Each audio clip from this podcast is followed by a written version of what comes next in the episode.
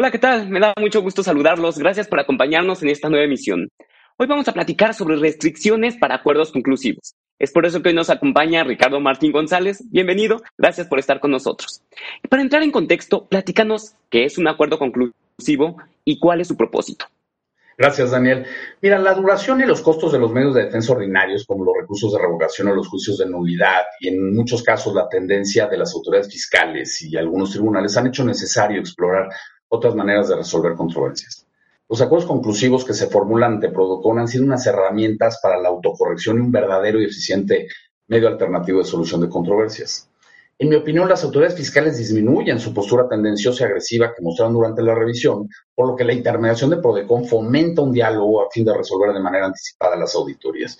Son procedimientos flexibles, rápidos, se pueden promover hasta antes de que se notifique un crédito fiscal y haya una calificación de hechos o omisiones por parte de la autoridad. Su presentación suspende los plazos del procedimiento de fiscalización. Eh, con el primer acuerdo conclusivo se tiene el beneficio de condonar el 100% de las multas. Se puede exhibir documentación e información novedosa. No procede ningún medio de defensa en su contra y lo que se concluye en el acuerdo conclusivo es incontrovertible por parte de la autoridad fiscal. Y en particular, se ha incluido en el paquete económico para el ejercicio 2021 algunas modificaciones. ¿Qué casos no procederían la adopción de un acuerdo conclusivo? Mira, Daniel, lamentablemente en este año considero que se ha lastimado mucho a Prodecon, ¿no? Se le redujo considerablemente su presupuesto, se propuso una terna cuyos integrantes no cumplen ni medianamente con los requisitos para ser procuradores. Afortunadamente esa terna fue rechazada por el Senado de la República y se va a tener que formular una nueva. La exposición de motivos de la iniciativa con la cual se propone reformar, entre otros, las disposiciones que prevén la figura del acuerdo conclusivo, señala como aspectos fundamentales combatir la evasión y ilusión fiscal. Sabemos que siempre sucede esto cuando se presenta una iniciativa en materia fiscal. Sin embargo, considero que hay una carencia técnica, jurídica, un absoluto desconocimiento de la figura, porque se pretende reformar argumentando que ha sido utilizada por contribuyentes para alargar los procedimientos y evadir el pago de sus cantidades, lo cual, en mi opinión, es falso, es absurdo, pues participan tanto la autoridad, el contribuyente como la PRODECON, y esta se ha caracterizado durante muchos años por su actuar ético e íntegro. Además, es importante señalar que en junio de este año, a través de estos, de los acuerdos conclusivos, la autoridad fiscal ha logrado recaudar 6.5 mil millones de pesos, lo cual evidencia su efectividad.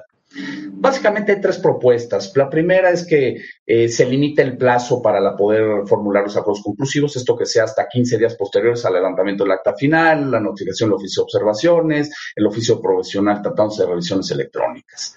Eh, recientemente la Cámara de Diputados consideró que este plazo deberá ser de 20 días. Hay una propuesta innecesaria que es señalar que los acuerdos conclusivos no proceden tratándose de procedimientos de fiscalización en materia de devolución ni en compulsas.